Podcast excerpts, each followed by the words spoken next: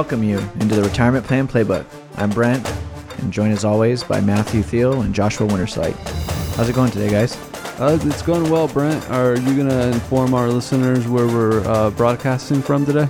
Yeah, we uh, finally stepped into the office to do a, a real podcast from our real podcast room, and we're off the Zoom, so it feels nice to actually see you guys a little bit in person. Y- Yeah, it is nice. Though I do see Joshua all the time because him and I are big golf guys. Yeah, big golf guys. This is actually kind of weird though. I'm kind of used to seeing you guys on the screen. I think I got used to like the Zoom podcast. Feels different. Yeah, I think you know, obviously, with the exception of podcasts, we probably do, be doing a lot more Zoom still in the future, but it feels good to be back. I have Zoom fatigue, so if we never have to go on Zoom again, I'll be real happy. it is better to see people in person, though. Yeah, definitely. Uh, today's topic is exit planning, how business owners cash out. Uh, but before we start, let's uh, start as always with a quick question. PGA started this weekend. Did you guys watch it? Yeah, I watched a little Thursday, a little Friday, and then I watched most of the final round on Sunday. It, it, I don't watch a lot of golf. It's it's really not been my thing. I find it boring, and I, if I want to watch a boring sport, I'd rather watch baseball. but, but towards the end of the of the tournament, my wife kept saying like, "What inning are we in? Are they out yet? Can we watch something else?" I, I just thought it was funny. Did Did you Did you enjoy it? Did you catch it, Josh? Uh, yeah, I actually um, it was interesting because the tournament started Thursday, but it wasn't like broadcast on like regular television in the morning. Golf TV, right? Yeah, like the broadcast was kind of different. Once I got where it was being broadcast down, because I don't really watch golf much at all, but because it was a live sport and it was back, I, I was interested in it and I did watch it um, sporadically through the weekend. And uh, Matt, my wife, was the same. She's like, "Why are you watching golf?" I I didn't get a chance to catch it. I'm assuming uh, for obvious reasons there was no fans. Is that correct, or how did they have? Did they have people spaced out, or what did they do? I I didn't see fans on the course.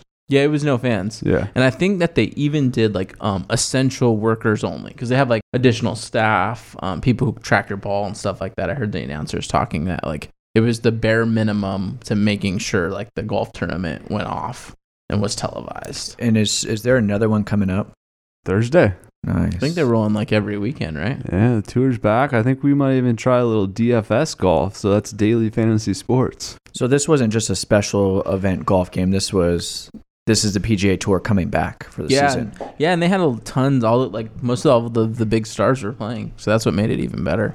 Yeah, just waiting on Tiger. Yeah, Is he coming back? I don't know if he's playing this weekend. I haven't, I haven't seen anything. Well, I mean, we know he's good because he just did the match with uh, Phil. It's always better with Tiger. yeah, it is. All right, let's get into the hot take headlines. After reopening of the economy, we are now being hit with the second wave of COVID 19. Uh, what's your take on what's happening, Matt? My take is be careful with the data. It, it does seem like the cases are, are spiking. That That's true. But also, you know, a COVID case isn't created equal, and we've learned that at this point. I, I think people would be wise to start following hospitalizations or even ventilations, right? Because that's where the serious cases are. But, you know, a case of COVID isn't created equal. The football player Ezekiel Elliott just tested positive for COVID, but he's fine. There's nothing wrong with him. Right. So I don't know. The media is just trying to create hysteria. My question is, is like, they keep saying the second wave, but when did we finish the first wave? I know New York flattened the curve, but nobody else really flattened the curve. So it's not really a second wave. It's an extension of the first wave. Is it kind of just more like the trend of lower numbers stop decrease? It stopped decreasing. Mm-hmm. So yeah, I agree with you. Is it really a second wave? Yeah. It just seems that people are getting very relaxed, but uh, for obvious reasons. I mean, I think a lot of people have quarantine fatigue. Everyone's ready to be out.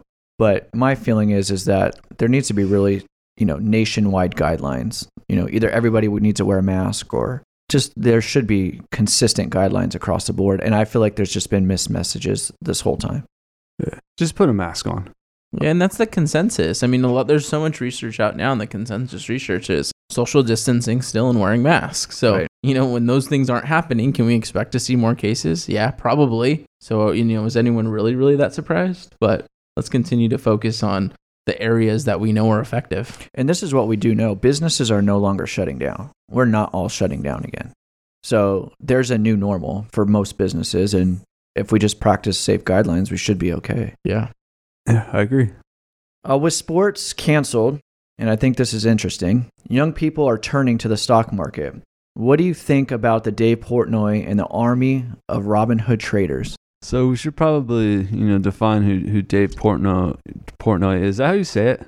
Portnoy, I think. Portnoy is that correct, Josh? Yeah, I think that's how you say it. AKA Davey Day Trader, right?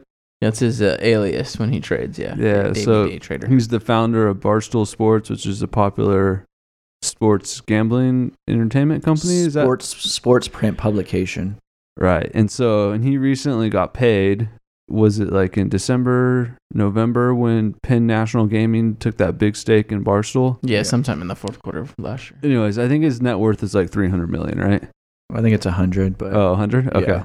So he he got bored because there's no sports and decided to start investing in the stock market because he couldn't gamble anymore.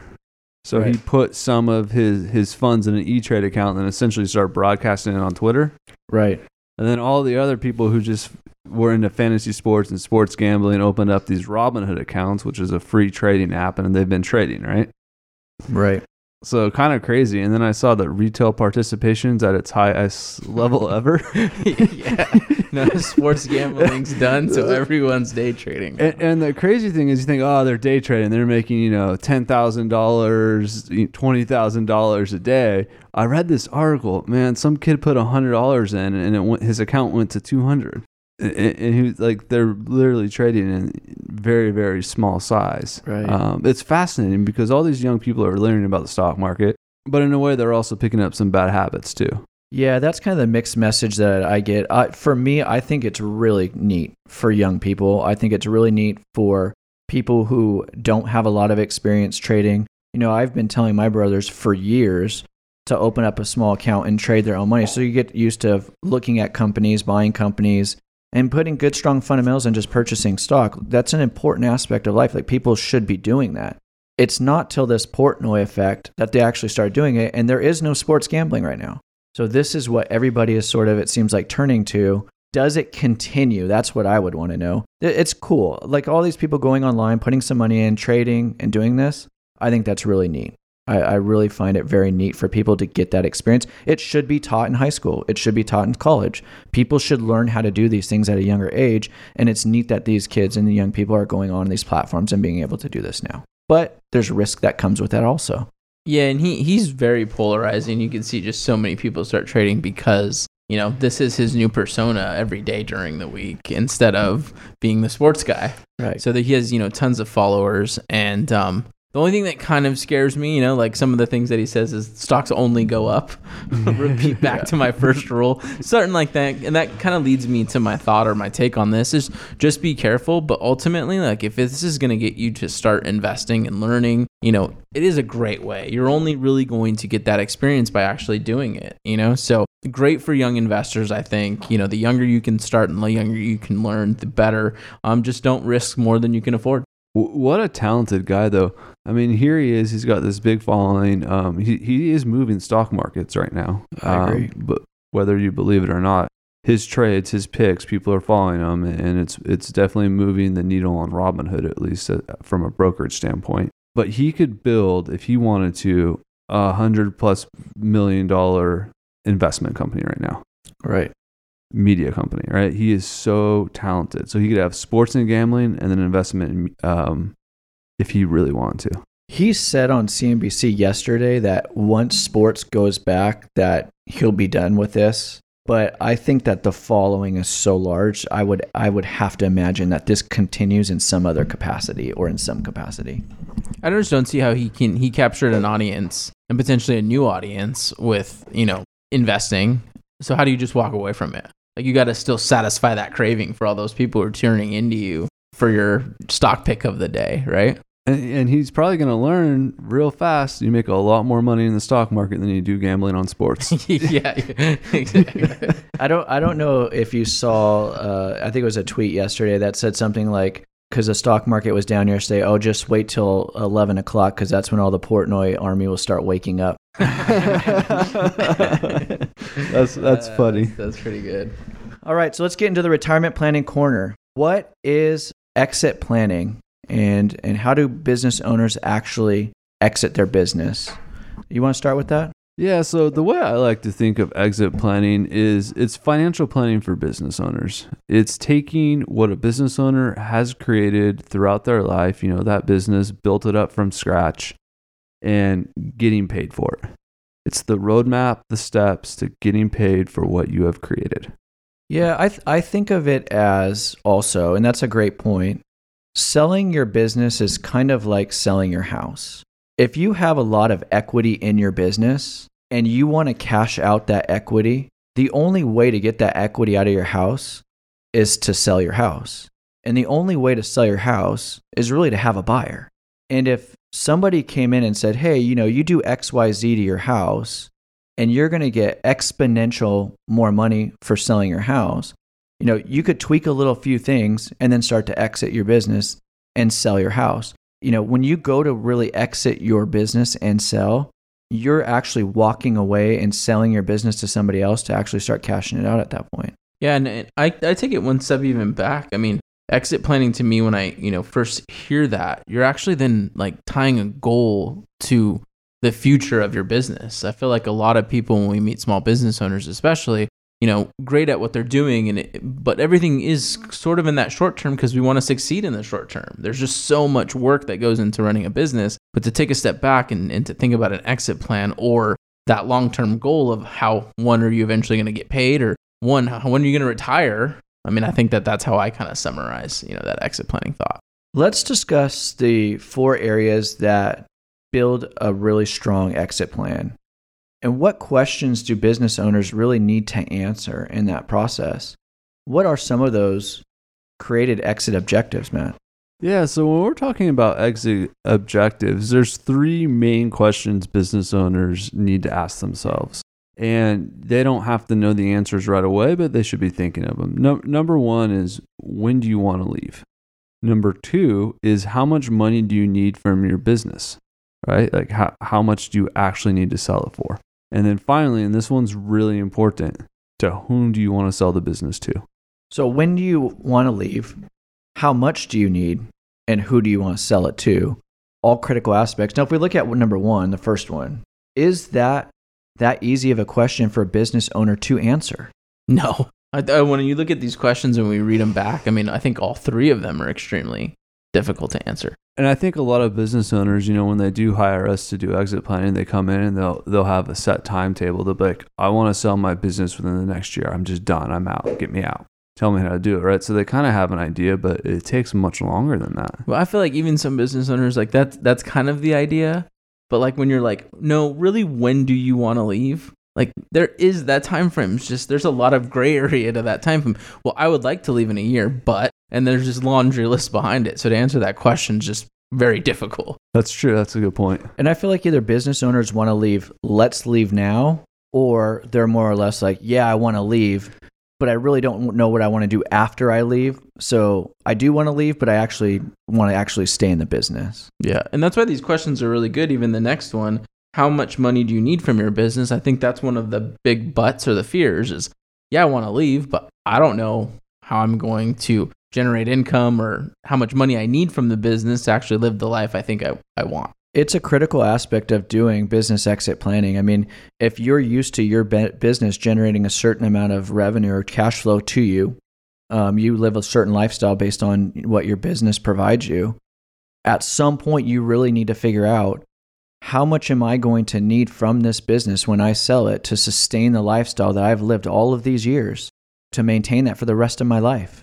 And that could be a, a, sh- a short time in retirement, and that could be a long time. And that's an important question to answer. And that's something we address right off the bat. Right, and we can use some financial planning, some retirement planning techniques to help come up with those those numbers.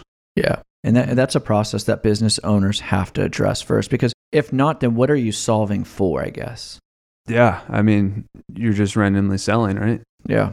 Oh, two million sounds good to me. I'll take it. Yeah. And you don't know if that's enough because, uh, as both of you know, just because you sell your business for 2 million doesn't mean you're walking away with $2 million in your pocket. No. And then the last one, obviously, is to whom do you want to sell your business to? So that leaves a lot of questions also. Yeah, so you can sell your business to a lot of different parties, right? Third party, internal sale. you could sell it to your family members. Um, there's a lot of different ways to sell your business, and a business is kind of like a home that you lived in for a really long time. It's a great analogy you, you use, Brent, where you might really care who buys your business, just like you might really care who buys your home. I mean, a lot of people don't want to sell their home to that family that's just going to come in and rip it apart, or um, you know, a, a certain couple or whatever. And I feel like business owners re- reach a lot of roadblocks where they think, oh, nobody inside my business can afford it. They really don't know who they could sell it to. So they kind of hit this mental roadblock where they don't really know what their options are selling, except all they think is, you know, I just have to sell it to a third party, which that, you know, necessarily is not true. Mm-hmm. Yeah. Good point. I mean, there's so many ways that you could sell your business. Mm-hmm. So once we start a- answering these objectives, I mean, sort of what's that next step? Our, our next step is obviously creating an advisor team. So to do a proper exit plan, uh, you need to create a team. What type of players do you want on your team at that point? Yeah, so you're definitely going to want to have a, a good CPA. And I, I know this is a mistake quite a few business owners make is th- they actually don't have a good CPA, right? They've either been going to the same guy for 30 years or um, someone in their company does the accounting or they try and do it themselves. Um, so you're definitely going to want a CPA who's very, very well versed in helping business owners exit. Um, number two, you're always going to want to have attorneys, right? That's that's where you get the protection from. Um, you're going to want a financial advisor, someone to help you invest the money you get. And then if you go the third party route, you're going to want to have a business broker, Right. and, and that's just like having a real estate agent. And I think with the CPA, I mean, if you're going to sell your business, your books have to be correct and you have to do projected future cash flow on your books. So there's a, if you're also doing a valuation on your business, the CPA has to be doing their job and it has to be done right. Right, because uh, who's ever buying your business is going to come in and, and do their own projections, and if yours are wrong, they're going to rip it up, and you're going to get a lot less money than your your business is worth. Yeah, and, and buyers who buy businesses, and I don't know, I mean, you could tell me if you think different, but buyers who buy businesses, they buy businesses. They know how to buy businesses. A seller who sells a business, most sellers aren't selling multiple businesses in their lifetime. Right, and and that's like our friend who um, works in the eye care industry who buys small eye care practices. Like his job is just to look at you know the financials of eye care practices and you know buy them and roll them up. And you're potentially going into negotiation. Don't you want to be ultimately the most prepared? Yeah, So, I mean, if your data isn't great, you're limping into the negotiation. that's a great point. Yeah, I mean, you want that upper hand. I mean, just like anything else in negotiation, you want to know what you have. You want to know that what you've built, you're going to get what you deserve out of it. And you, the last thing you need is someone coming and picking apart numbers and you not really having any idea how to debate that issue. Yeah, or just even answer the questions. Right. Anything else on the, the team that gets put in there? I know we kind of picked on the CPAs there for a while, but Well, I, all I would say to leave people with is exit planner. What they really are is your uh, your general contractor, and they're subbing out all the other work, right? Right. Um, to, to kind of use that construction analogy. So that's the role. They're running point on everything. They sub out the work to make sure it gets done. and that- and someone has to be leading that point to communicate with all of the people involved, the whole team, because somebody has to be leading that communication because communication is key as you're doing exit planning. Exactly. If the accountant doesn't know what kind of trust the attorney is using, then everything's going to get messed up. Absolutely. Yeah. And the financial advisor is so critical also to be able to prepare what the business owner is going to. Obviously, as you said, do with the money once it comes in, but also prepare to, on what the business owner is going to need to get out of the business or you can't sell at that point. That part's critical. Uh, right from the beginning, you can have a good understanding of, you know, does the business sell for really and kind of complete all of the objectives you're looking to get out of the sell. So it really answers a lot of questions from working with an advisor on the team is saying, we're going to get some of these questions answered that you might not know the answers to because we're going to run all of the data and the numbers for you. Yeah, and a business broker is so critical too. I mean, if you're going to the market to sell, uh, can you imagine being a business owner and just trying to go and sell it yourself and negotiate? I mean, that just seems like an impossible task. Yeah, I I don't see how you could unless you're you know one of those CFO financial types who's really good at sales. And and I think, you know, there's eight different ways that you can sell your business and we're going to have to do a podcast on those eight different ways. We'll break them all down because there's just so much that goes into the options of selling your business. Uh, let's go on to the next one. What is the exit planner doing behind the scenes when you start the planning process? Um, so just like when we're doing financial planning, uh, it's a discovery process, right? We're trying to learn as much as we can about not only the business owner, but the business or different businesses that that person is involved in. So we start by learning goals and objectives. We then move into getting the value of that business, right? What's an idea of what's what it's worth? Once we know what it's worth, we could start discussing how we're going to increase the value of that business using different value drivers. And from there, we talk about okay, then we're going to sell the business. How are we going to invest the money and protect the money so that you could pass it on for you know generations to come and really create that generational wealth, that legacy plan. Yeah, and and you know when you start looking at what buyers are looking for when they're coming in to buy your business, I think this is a critical aspect to increase the value of what your business is going to be. I mean, if you start putting these planning techniques in place, you're going to increase the multiple of what your business is worth. Oh yeah, absolutely. And that's what you meant, right? When you said value, I know you said value drivers, but just for the audience, techniques or strategies that are going to maximize the value of the business. Strategies that will increase what a buyer is willing to pay for your business. Right, because the buyer comes in and they want to see key factors. And if they see these key factors, the value of your business is going to go up because the buyer knows that they're buying something that's sustainable and something that they can manage and control and build off of as they take over. But if you don't have these key value drivers in place, they're buying a business that potentially has holes in it. And then that's a potential way for them to lose money. So buyers want to see value drivers. And business owners and most business owners really don't know what value drivers are until you get into the last stage of, of selling your business. And by that time, you can't put those in place. Right. You need to plan ahead for them. Absolutely. And that's why we're, every business owner, I think it's critical as we put value drivers in place. You, ha- you want to increase the maximum value of the business. And that's what I was talking about when I said, you know, with your house, you know, you tweak a couple of things and your house could potentially be worth more money. I mean, Yeah, when new- everybody want to do that. New countertops. You know, maybe maybe New a fresh cabinet coat faces. of paint. It's, Yeah. and it's more calculated value instead of just perceived value of what the owner perceives the value is. So eliminating some of that and actually focusing on calculated value, in this case, drivers. Absolutely. And then the other one is is creating the plan. So, you know, what do you actually receive when you create the plan on business exit planning? This is like that Michael Kitces question, right? Yeah, this all sounds good, but at the end of the day, what am I actually getting? Well, you're getting a set of strategies and recommendations, right? And throughout the process, we're we're going through it and implementing all these recommendations and in a way turning your business um, from a good business into a great business. Right. And then turning your great business into something that you're eventually selling for a lot of money and potentially hopefully saving a lot of money in taxes on as you exit out. Yes, exactly. Getting you paid for what you created. What is your thought on this, Josh? I think that um, you know creating the plan and, and, and a big part of the recommendation. We're just looking at this and, and talking it out.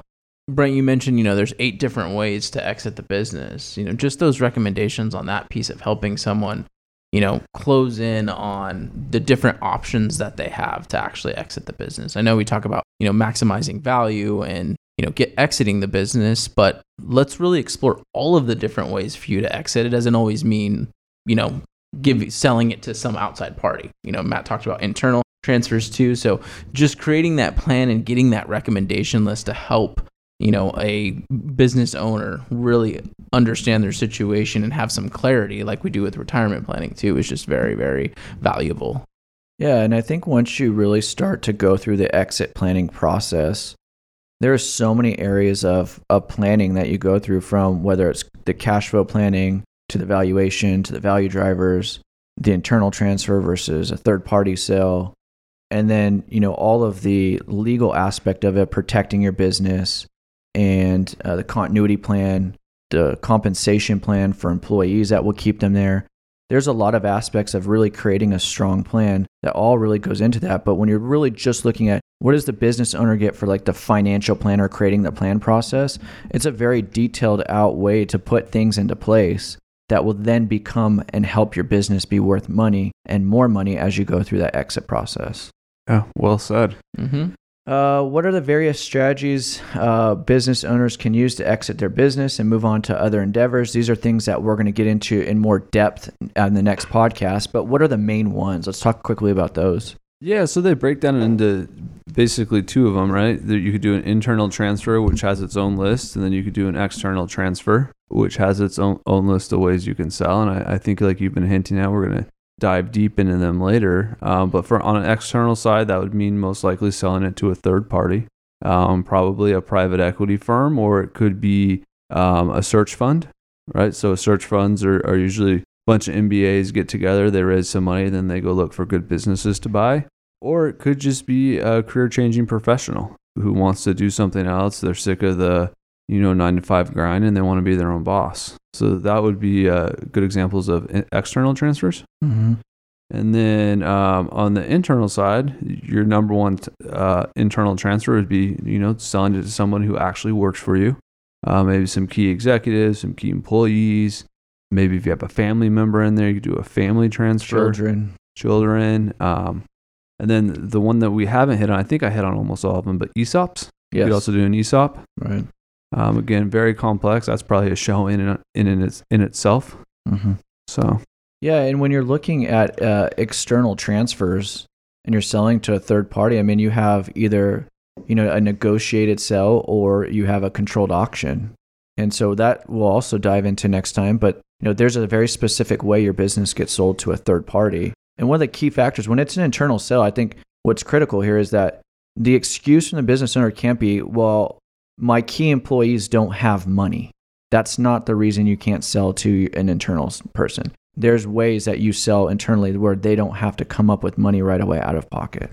And- sometimes that could be the best strategy, right? Especially Absolutely. if you care about your business. Uh, and I think that's one of the biggest takeaways from this podcast too, from this exit planning, is like don't let your perception of you know what your company is able to do, or your family or your employees dictate the direction you're taking the business. Like Right. like you said, don't let you know the amount of money your key employer or family member has let you think that you can't structure a deal for you to exit the company. Correct. And and selling to a third party can be obviously way more expensive and you could be paying a lot more in taxes. So to to just say, well, my only option is to sell it and market and take it to sell, that's not always the top option. There's a lot of options on the table there. Uh, they just have to be explored on what's most important to the business owner. I think all business owners they have in their mind what they want to see happen to their business once they step away. We all who are business owners did not build a business just to not leave a legacy. There's some sort of something we've built there emotionally, mentally, physically that we want to carry on, and we all have a good idea of what and how we want to carry it on.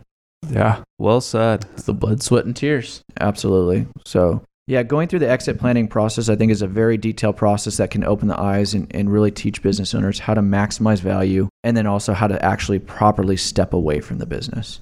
All right. So, we'll touch more on those topics as we get into the next podcast on business owners selling the business, and we'll talk in, in de- great depth about it. Let's go into RPA recommends. Uh, Josh, why don't we start with you? What do you have for us? Um, my RPA recommends. Does that have to be business related? Sorry to cut you off, Josh. Is, is this a business pod or can it be personal? Well, I think most business owners probably are the ones listening to it. So if you have something business, that'd be good. Uh, Okay. You want to go, Josh? sure, sure. I don't know if we've done this, but it just kind of popped into my head. I had someone, you kind of switched my mindset when you said business. Has anyone done Grammarly?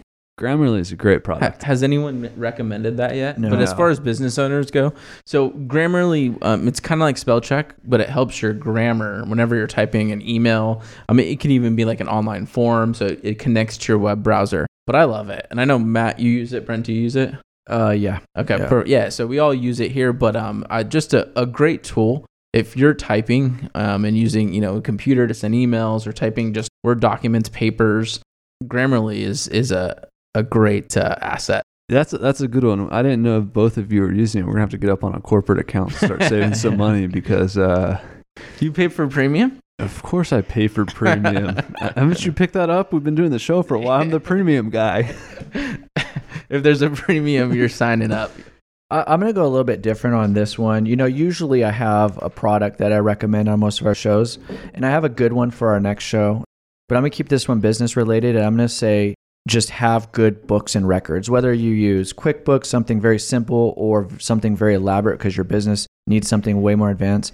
If you want to do business exit planning, you need to have accurate books and records. It is a critical step 101. They have to be right. And if they're not right, we'll help you get them right. But if they're not right, use have good books and records. It's such an important aspect to get your business to the next step. Yeah, nothing is more discouraging than when we uh, sign on a new business client. We request to see their books and records, and then you know we look at them and you can just tell right away they're wrong. And it's Yeah. like, oh no. Yeah. So that, that's a great one. You guys know I'm on the golf course once a week now. Huge golf guy. I actually haven't tried these out, but I'm going to order some for the retirement plan playbook. But Vice golf balls, they make customizable. Um, they're really cool looking. It says Vice Golf on the ball, but then you can put your logo on there. So I'm going to get some retirement plan playbook uh, golf balls made. Ooh, I see what you're doing there. Okay. Yeah. Let's and go in then- the, the business marketing tip. Okay. Exactly, a little marketing. But here, here's the catch, though, boys. I lose my ball so much. There's just gonna be retirement plan playbook balls scattered all throughout the golf course. I like you took that a step further. So are you are you guys playing that much where you know if uh, somebody's listening to the podcast and they want to to go hit around with you guys, you you'll you'll go on out there with them? Are you are you that confident yet, Matt, with your game? Absolutely, yeah. I mean, I, we have the apps, and the apps say we're about the average golfer. Oh, okay. I didn't know. that. yeah, I mean, I, don't, I think people are. Be- uh, I mean, there's definitely people like you know our buddy that we golf with, Matt, who's you know he's he's pretty much hitting. Uh, you know, he's breaking 80 every time. He's really good. He, he's a freak. So, I mean, I, I float around 100. Yeah, yeah. No, no. To answer your question though, yeah, of course. You know, I think uh, it, it's just we really enjoyed it, and Matt and I have kind of, I think since this year we've played every round together, right? So, Except I had to back out of one. oh, okay, yeah, and it's just been a lot of fun. So anyone wants to play, Yeah, we're ready to play. And I know more clients are reaching out. They want to get back on the course and play with you guys. Yeah, And yeah, yeah, yeah. M- Let's- Maybe we should gotta do a company back out there. tournament. Ooh, let's see if we can get enough interest. That's a Yeah. good question. yeah, reach out to us. Each reach out to us by email or or send us a message, and, and maybe we'll get a tournament going and and get some business owners and some uh, clients out there. Matt will have his vice golf balls. Yeah, Yeah, we'll, but- we'll hey. check out Matt's bag. Yeah. Uh, well, thank you for listening to the Retirement Plan Playbook. If you'd like to learn more about us or read the show notes, please go to the Retirement Plan Playbook. You can also send us a message there about the new golf tournament we just started. Thanks for listening. Thank you guys. Thank you.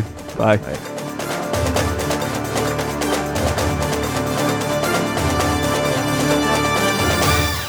RPA Wealth Management is a state registered investment advisor located in Rancho Cucamonga, California. Registration does not imply a certain level of skill or training. RPA Wealth Management may only transact business in those states and jurisdictions in which it is registered or qualifies for an exemption or exclusion from registration requirements. A copy of RPA Wealth Management's current disclosure statement, Form ADV Part 1, containing RPA Wealth Management's business operations, services, and fees is available by accessing the SEC's Investment Advisor public disclosure website. RPA Wealth Management will provide Form ADV Part 2A firm brochure and 2B brochure supplement to interested parties upon request. Information provided on this podcast should not be construed as a solicitation or offer or recommendation to acquire or dispose of any investment or engage in any other transaction. RPA Wealth Management does not render or offer to render personal investment advice or financial planning advice through its podcasts. RPA Wealth Management podcasts are intended for information and educational purposes only.